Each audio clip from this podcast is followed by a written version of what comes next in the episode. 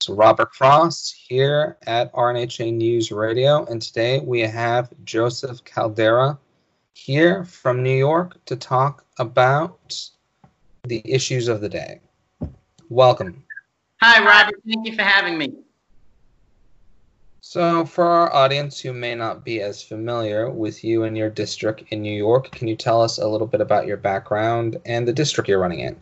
Certainly. So I'm running in New York 11, which is Staten Island and South historically conservative district, really within New York City uh, in modern history. Uh, the seat has been held by a Republican with, on, with only just two exceptions over the past 40 years. Uh, one time back in 2008, and then again in 2018, our current congressman, a Democrat, took the seat. His name is Max Rose. But other than that, it's always been a, a Republican stronghold. Uh, Staten Island and, and, South Brooklyn is a place that's very familiar to me. I'm born and raised on Staten Island, the South Shore, and my family is actually from South Brooklyn. Both my mother and father. My father's from Gravesend, my mother's from Bensonhurst, and they moved to Staten Island once they got married. So this is a seat that the uh, Republicans have pegged as one that we really need to win back this upcoming November if we stand any chance of taking the House back. And I'm confident we're going to not only take the House back, but we're going to win New York 11 as well. As far as my background is concerned, Robert, I'm a, a former assistant district attorney. Like I said, born and raised on Staten Island, I went to Monsignor Farrell High School, an all boys Catholic high school here on the island. And uh, after graduating, I went down to George Mason University, studied government and international politics. When I came back to New York, I attended Brooklyn Law School, got my law degree, and started practicing law went over to the Brooklyn District Attorney's Office, where I served as a prosecutor for these past few years, uh, working in the Special Victims Bureau. I had a, an opportunity to help uh, many women and children during my time there. Specifically, uh, the children was, was quite rewarding being able to interview children who have been victims of crimes and, and being able to make a difference in their life. It's Probably one of the most rewarding things that I'll ever do. And then uh, now I come to find out these uh, about six, seven months ago, I uh, was speaking to a few political friends who were in the know here on Staten Island, and I was interested in finding out who was going to be our Republican nominee for Congress to go up against Max Rose. And uh, when I found out that there was only one opponent uh, who had proposed they were going to go up against Max at that point, I realized that we needed somebody who was a, a true conservative, a true conservative Republican. And uh, that's why I decided ultimately to leave my job at the district attorney's office this past October and uh, hop into this race, hop into this primary battle, so that the voters on Staten Island and South Brooklyn could have a choice as to who they want to go up against Max. Do they want someone who is very conservative or someone who's not so very conservative? That is interesting. so you have worked a lot with uh, special victims, and especially in the in the terms of education, we're hearing a lot of things about people with special needs. Maybe we could talk a bit about autism and disability, and how that relates to some of the work that you did in District Eleven. Yes, certainly. So I've been uh, I've been involved in my community for a long time, Robert. Throughout high school, like I had said, I'd gone to Monsignor Farrell, um, and three to four days a week, I'd work for my local city councilman's office, Councilman Vincent Ignizio on the South Shore, and uh, that's when I really got the the bug for public service. And at, it was at that point that I, I really um, saw how many uh, issues we had on Staten Island for people with disabilities. And in addition to working for the city council, I also uh, have three cousins who are autistic, three first cousins. So growing up in Staten Island, you know, my whole family lives close together. We all live with about three or four miles of each other. And uh, I, have watched how much my family has struggled to get my cousins the services that they need on Staten Island, the services to help them. And in addition to my cousins, the people in the community who struggle the most and, and oftentimes don't see the help and the assistance that they deserve are people in the autistic and, and disability community. And what we're finding now, Robert, is that there's so many people within the district who have disabilities that there's a backlog of attorneys state provided legal representation to get to these kids in order to get them the services that they need. So, unfortunately, you have autistic children and their families waiting two, two and a half, sometimes even as years to be able to retain a city appointed attorney to help get them the services they need and help get them into the proper schools that they need. It's absurd that we have children from Staten Island who need to commute sometimes as long as an hour into Queens or into the Bronx to go to a school where they're able to get the services that uh, they they deserve. And instead, we need funding in our district to provide additional funding to the schools on Staten Island and in South Brooklyn. And we need funding to get these children the attorneys that they need to make sure that they get the services here on Staten Island. They get put into these schools on Staten Island and in Brooklyn rather than having to take that long trek into Queens or into the Bronx. So it's really an issue. And additionally, you know, we have some of the highest rates of autism in the entire United States of America here on Staten Island. And it's something that I feel has gone really unaddressed over, over these past 10 or so years since we first realized uh, what a high rate of autism it is, in fact, that we have. You know, I believe that it's important we do a federal study. We get some money and, and try and study and determine why the heck our rate of autism is so much higher here than anywhere else in the country. Is it something in the water? Is it something in the food that we're eating? Is something environmental?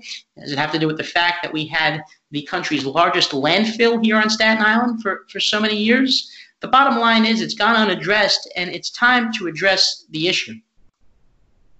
I would agree, but let's let's go back a moment just to, to clarify one point. You're talking about uh, specific services yes. that disabled people would need. Could you give us some examples of what those services are? Yes, certainly. So, so first off, you know, these children um, who do have autism and disabilities within the district, they need to have teachers and they need to have uh, small classrooms uh, with a particular curriculum to help them. And the city is underfunded in those specific instances. Uh, additionally, we don't have enough schools that help children with autism. So we don't have enough publicly funded schools on Staten Island or in Brooklyn to uh, provide these children with the adequate services that they need. So specifically, we're talking about education, we're talking about therapy, we're talking about paras, people who are going to be with the students throughout the course of the day, people who are going to help the children with therapy after school.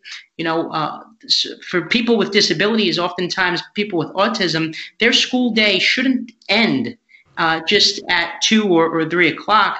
They need services, early intervention, and, and early intervention therapy from a very young age. And it's very difficult for a lot of families to obtain these services, and it's even more difficult for these families to be able to afford an attorney who can help them obtain those services. Thank you for helping clarify that for us. I know uh, myself, I'm in education, so I'm aware of some of the things that autistic people struggle with, but for the majority of our audience, they're not. Understood. I just wanted to sort of clear that up.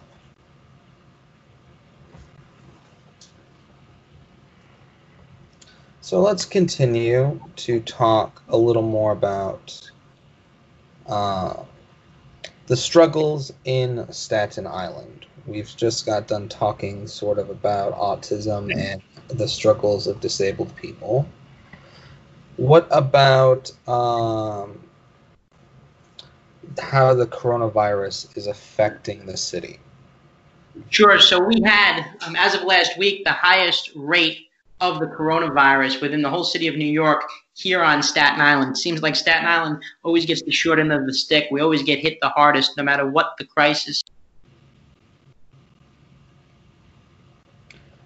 And how has uh, the coronavirus affected the economy and the livelihoods of people on Staten Island?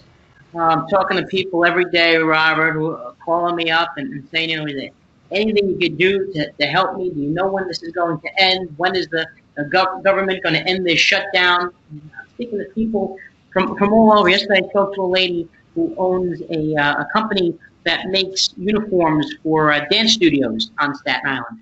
She was saying, you know, our, our business has been closed now for over four weeks. This is the heart of uh, dance season for all of the recitals and, and for all of the performances that go on. This is usually our time of the year that we make the most money. And to be shut down for these past four weeks, it, it's absolutely crippling. What are we going to do? When is the government going to reopen? And so many, every single one of us is affected, but so many businesses on Staten Island, so many mom and pop stores, uh, so many diners and, and restaurants that have had to close down. You know, on Staten Island, we've got a lot of great diners. Most of them that, that I've seen, particularly on the South Shore, they try for a week or two, and then they had to shut down. They tried to stay open, meaning that they tried to at least provide delivery service and takeout service. But a diner, so much of their business is, is sit down eating within the restaurant, they couldn't sustain it. So there are a lot of people who are hurting now, and a lot of families who are hoping that they're going to be able to open up real soon.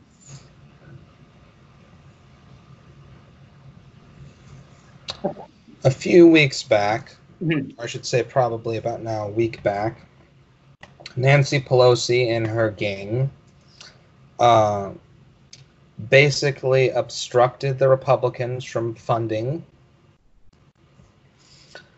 the you know the pay protection program that would have offered businesses like this a way to you know keep up their payroll and offer them assistance in this time. How badly did that hurt the people at Staten Island?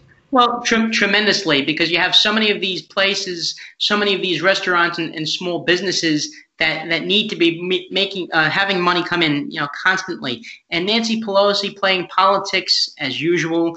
Uh, Nancy Pelosi, who back two months ago was in Chinatown, telling people here in, in New York and across the country, "Oh, come to Chinatown. Don't worry, it's safe. Come into Chinatown. Come." And she's really so removed from uh, just just society. She's so out of touch, and everything with her is, is politics. So that particular decision of hers, that particular the people of the district. I mean, that really hurt people across the country. I don't understand how these businesses are going to come back to life. If we open up a month from now, or two months from now, three months from now, I don't know how these businesses are going to, to make up for these these lost earnings. Shuttered. And then what? Now I understand. Look, we're in a tough situation here. I'm not recommending that the uh, the, the, government uh, and the reopen business tomorrow, but we have to have a plan. I, I was originally all for the government shutting down businesses for a week or for two weeks in hopes of coming up with some sort of a plan of what we were going to do next. But right now, it looks like there is no plan for reopening. And that's not placing the blame on anyone in particular Republicans, Democrats, state, city, federal. Uh, I'm not trying to blame anyone, but as a whole, what has our society decided to do? Just shutting down indefinitely, I don't think is, is, a, is a real plan of action. But again, we're in a tough situation. We don't know how many deaths there are going to be from this coronavirus. We don't know how long this is going to last. We have to act prudently. We have to make decisions carefully because people's lives are at risk. And, and, make no mistake about it, Robert, we're at war. We're at war with this virus. We're at war with an unseen enemy. And, and we don't know when this will be over and when life is going to get back to normal. I really think that's what makes what Pelosi and Schumer and uh, the Democrats have been doing during the crisis all the more despicable because if you think about it, Pelosi originally obstructed the stimulus checks for yeah. abortion funding. Then she armed strung the Republicans into funding a whole bunch of programs that didn't even. Um, I think I was reading on one uh, article something like 300 million for the endowments of the humanities and arts. And if you just took all the pork out of the stimulus bill, each person in the United States probably would have been able to receive something like $5,000 to help them through the crisis. It's, it's pathetic. And that's what it is. That's pathetic. That's what Nancy Pelosi and, the left is concerned about government funded abortions during a, a time of need and a time of crisis like this. Rather than help people, they're concerned with funding abortions. It's it's the same old nonsense. Never any solutions, just always trying to play politics and, and trying to push their agenda, their radical agenda forward. This party, this Democratic Party, has gone so far left over these past few years. I don't know if they're going to win a, a national election anytime in, in the upcoming future. I have to tell you the truth, Robert. You know, back a few years ago, uh, before Donald Trump, uh, people were saying that the Republican Party w- was on its way out, that they were out of touch with the American out of touch with the values of the American people. Now I think what we're seeing is that if any party is going down the tubes, it's the Democratic Party. You know, back uh, in the 1960s, we actually had a split of the Democratic Party, right? The Democrats and the Dixiecrats, they, they broke into two because they were so misaligned with each other. There were, there were factions within the party that were so misaligned and, and couldn't agree on, on much of anything. I think we're going to see something similar happen. Democratic Party because you have a, a, left wing that is so out of touch with the with the moderates and, and, the base of the Democratic Party. I don't see how they sustain themselves, and I'm kind of shocked too that Nancy Pelosi has been able to maintain power for this long. I think uh, we're, we're going to see some very uh, big changes within the Democratic Party within these next few years. I think we're in the process, like you said, of looking at party realignment, and I honestly think that voters that were traditionally Democrat, that are what you might call Kennedy Democrats, yes, I think they're all going to leave the Democratic Party. I don't know if they're going to go straight into the Republican Party, but they're going to leave the Democratic Party because their values no longer align. And I really do see what you're saying. Like the Democratic Party went from being sort of socialist, but they were moderate, and they have gone full on radical left ideologies. Yeah, full full on, and it's just so uh, it's so out of touch with the mainstream American working class people. You know, regular everyday Americans don't care about paper straws. They care about paychecks.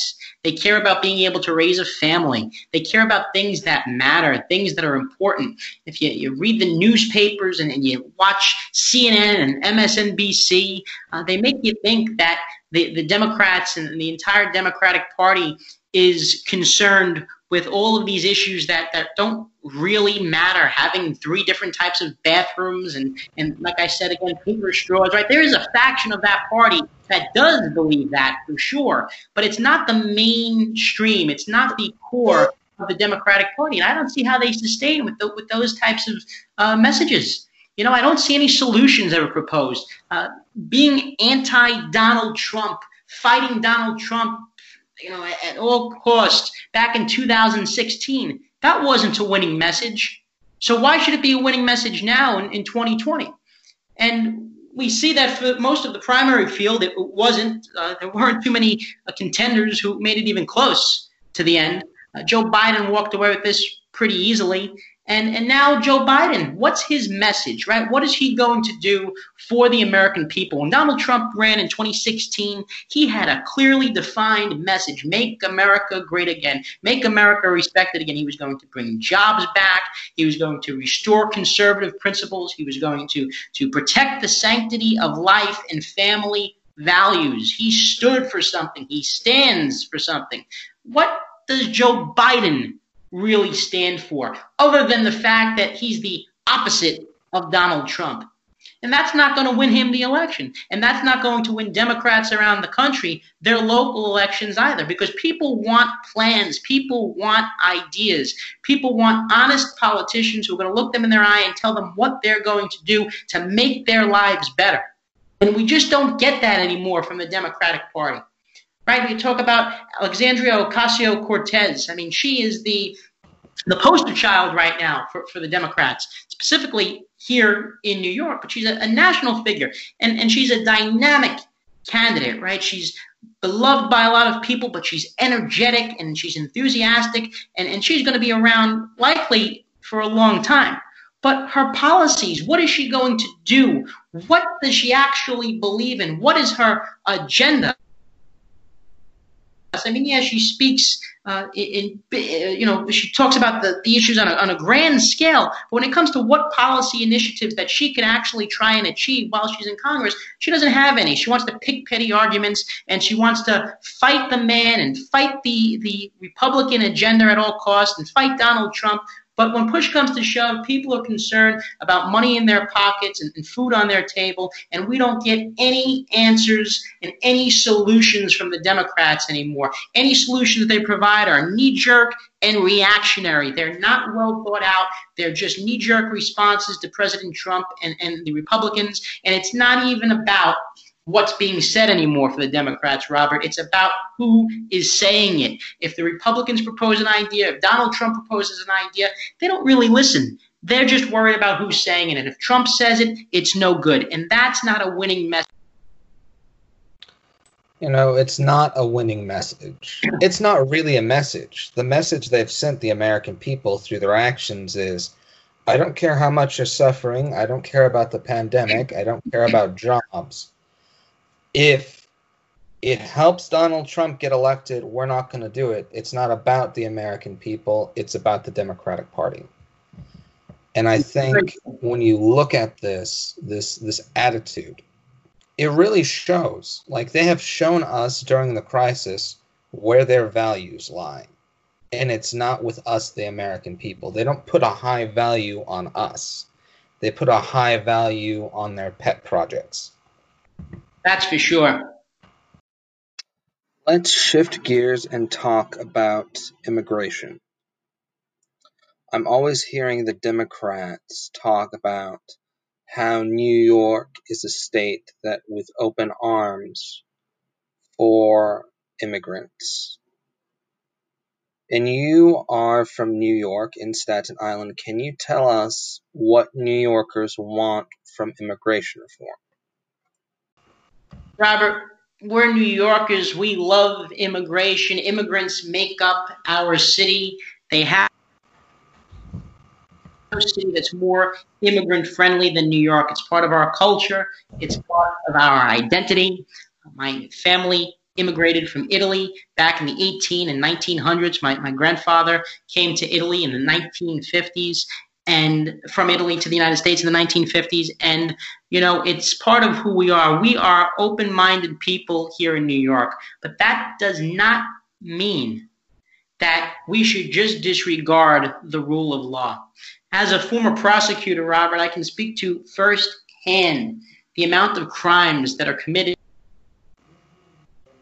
illegal aliens. Now, let me be clear that doesn't mean that every person who is here illegally is looking to commit a crime or looking to hurt someone. That's not what I'm saying at all. There are many people who are here illegally, who, who are here for the right reasons, and who do try to live law abiding lives while they are here. But there's a very substantial portion of people who are here illegally, who do commit crimes, and who are not held accountable. And, and it's completely unacceptable for anyone in this city to have a crime committed against them by anyone. But can you imagine someone who's here illegally who commits a crime against a United States citizen, and that person, that undocumented illegal immigrant, is then given favor and given privilege by a local district attorney where they offer them something like an immigration friendly plea meaning that they're not held to the same standard as every American citizen would be if they committed a crime.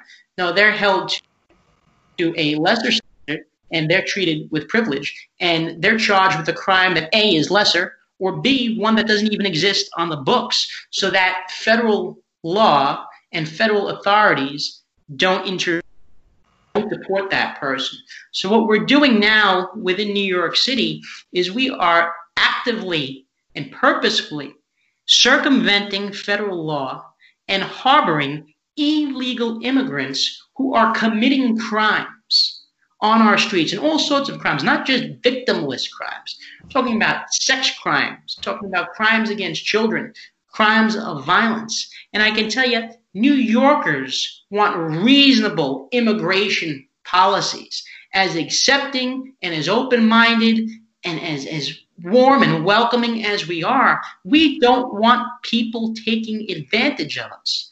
We don't want to have to worry about crime being increased on our streets because people are here illegally. And, and people need to be held accountable for their actions.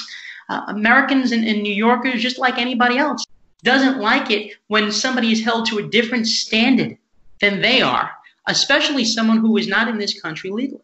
And, and we want to, as as Republicans, right? Been talking about immigration now for the past four years. Nobody thought that was going to be an issue in the 2016 election, and Donald Trump defined that race by bringing up immigration and immigration reform. Form.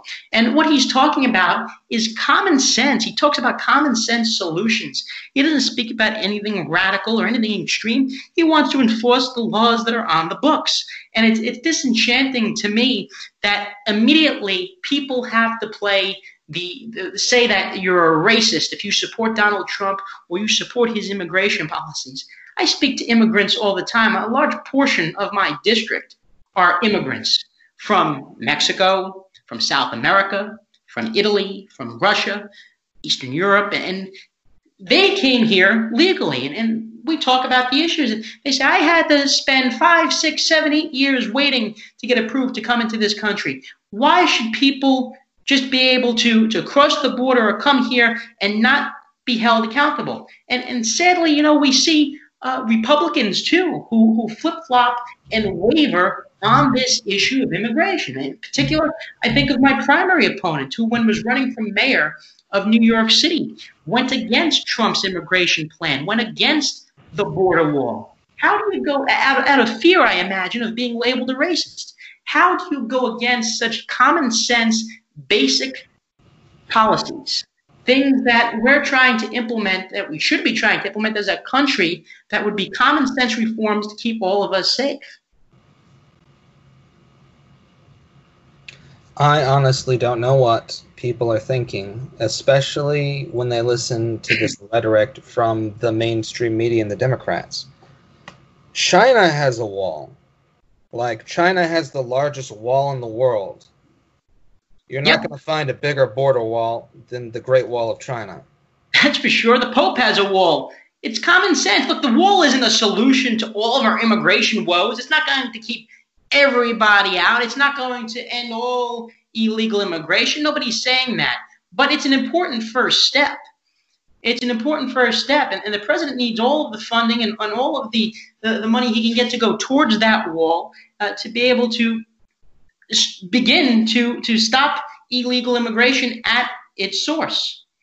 I honestly think people misunderstand the purpose of the wall. The purpose of the wall isn't just to stop illegal immigration, it's actually to funnel and force traffickers into specific areas mm-hmm. where they can be apprehended. Absolutely. And a lot of times, you know, especially with uh, a lot of the celebrities in New York and Hollywood, they relate this to the war on drugs. Mm-hmm but you've worked with special victims and you have worked in law a long time, so you probably know better than most. This isn't really about drugs as much as it is about human trafficking. Yeah, within the Special Victims Bureau at the District Attorney's Office was the uh, human trafficking unit.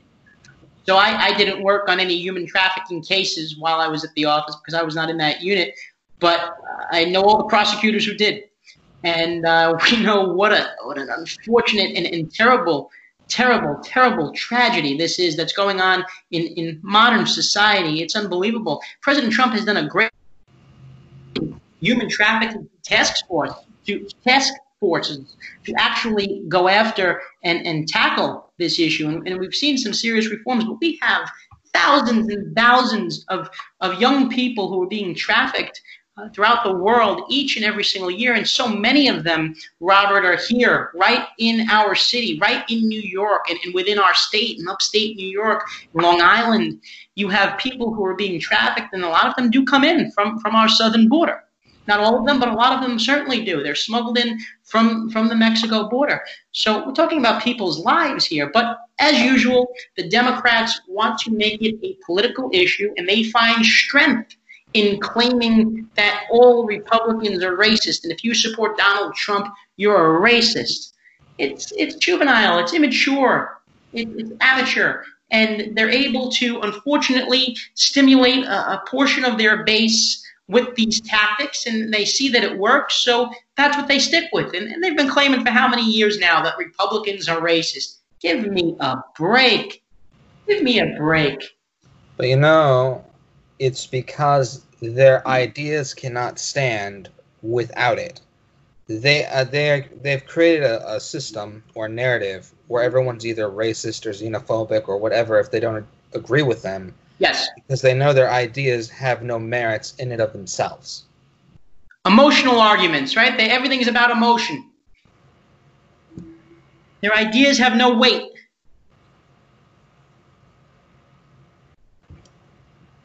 So now that we we've talked a little bit about the Democrats, COVID nineteen, and sort of what New Yorkers want from immigration, let's talk about what your first hundred days in office will look like. Sure. So when I get down to Washington, you know, I've got this primary coming up in June, and, then I'm going up against Max Rose, Democrat, in November, and uh, hopefully I'll be inaugurated this upcoming January. And when I get down there, I'm looking to hit the ground running. I, uh, I, I, really want to focus on a lot of the issues that we've already spoken about. And I, I want to focus on things that my constituents care about and, and things that I can actually fix as a congressman. You know, oftentimes, specifically within my district, you have politicians running at the federal level who want to talk about every issue under the sun. Right? They want to talk about uh, red light cameras and speed cameras and potholes, and they're going to be the the congressman, the congressperson who's going to tackle that issue for the district. They're we have to be realistic about what a congressman is actually able to do. And I've always been very honest with the people within my district, telling them what my limitations are and what I'm going to be able to do for them when elected. And the things that I want to focus on are a lot of the things that we've already discussed, right? I, am going to be able to pass and propose legislation in Washington that's going to help us with very particular issues here within the district. Uh, first and foremost, I think within the first 100 days, it's essential that we begin to give the federal government teeth to enforce federal immigration law here in New York. And as I've discussed earlier, oftentimes we have very progressive district attorneys and these very progressive liberal judges within the state, but more specifically within the city, within our district. Federal law every chance they get when it comes to harboring illegal immigrants who are committing crimes. Now, in the United States of America, federal law usurps state law. So if there's a federal law on the books, that law supersedes whatever state law there is. In particular, when it comes to immigration, you cannot, as a state or as a state actor, purposely choose to circumvent federal law. And the problem that we have now is that the, federal government has no way of enforcing the states to comply. So we need to pass legislation that would give the federal government enforcement powers and, and, and teeth. So again, to use that expression, teeth, to, to bite back against the states and say, no, you cannot harbor illegal immigrants in violation of federal law. If you do so, there will be repercussions. There will be sanctions against you. The federal government will take action and, and prosecute these particular defendants personally. And that's something that I hope to do to draft legislation from using my experience as a prosecutor, using my experience of seeing firsthand what is going on, and come up with some solution to give the federal government enforcement powers over these states and these state laws that are, and these state actors who are just disobeying federal law every chance they get. And then, secondly, right, we have to tackle this autism problem on Staten Island. So I want to secure funding as quickly as possible to do that federal study that I was speaking to you about because we've already waited too long, and it's important that we get the resources we need to handle that issue uh, as soon as possible. That would be my focus the first 100 days, in addition to getting to know my way around the Capitol building and, uh, and making some friends. You know, I actually interned on Capitol Hill back, uh, I guess, oh, God, about 10, 11 years ago now. I had interned for my congressman. So I, uh, I know where the bathrooms are. well, you already have AOC beat. Yes, I do. I know where the bathrooms are. Uh, we are approaching sort of the end of our show. Um, could you take uh, a few minutes and tell people where they can find you and how they can support your campaign as you move forward? I'd love to. So my website is www.joecal.nyc. That's J O E C A L dot N Y C. You can also go to joecaldarera.com, J O E C A L D A R E R A.com. It will bring you to the same website. Um, additionally, if you can make a donation to my campaign, it would be greatly appreciated. Look, I'm up against the establishment here. My primary opponent has been supported by Washington before I ever jumped into this race. And, and I need all the money that I can get. I don't have big power brokers behind me. I need individual donors to come out and, and, to support me and to support my cause of bringing conservative values back to Washington, D.C. And, and first, putting a true conservative up against Democrat Max Rose this November. So you can donate on my website at joecal.nyc. There's a donation link, there's a donation portal right there on the site. Whatever you can give, you give me $10, $20, $100. It's all uh, greatly appreciated. Uh, additionally, we, we have another website, www.whoisnicole.com, W H O I S N I C O L E.com. That'll give you some information on my primary opponent and her positions and, and how the two of us actually differ. Well, that is our show. Uh, thank you for coming on, Joey, and have a great day. Thank you so much for having me, Robert. It was a pleasure.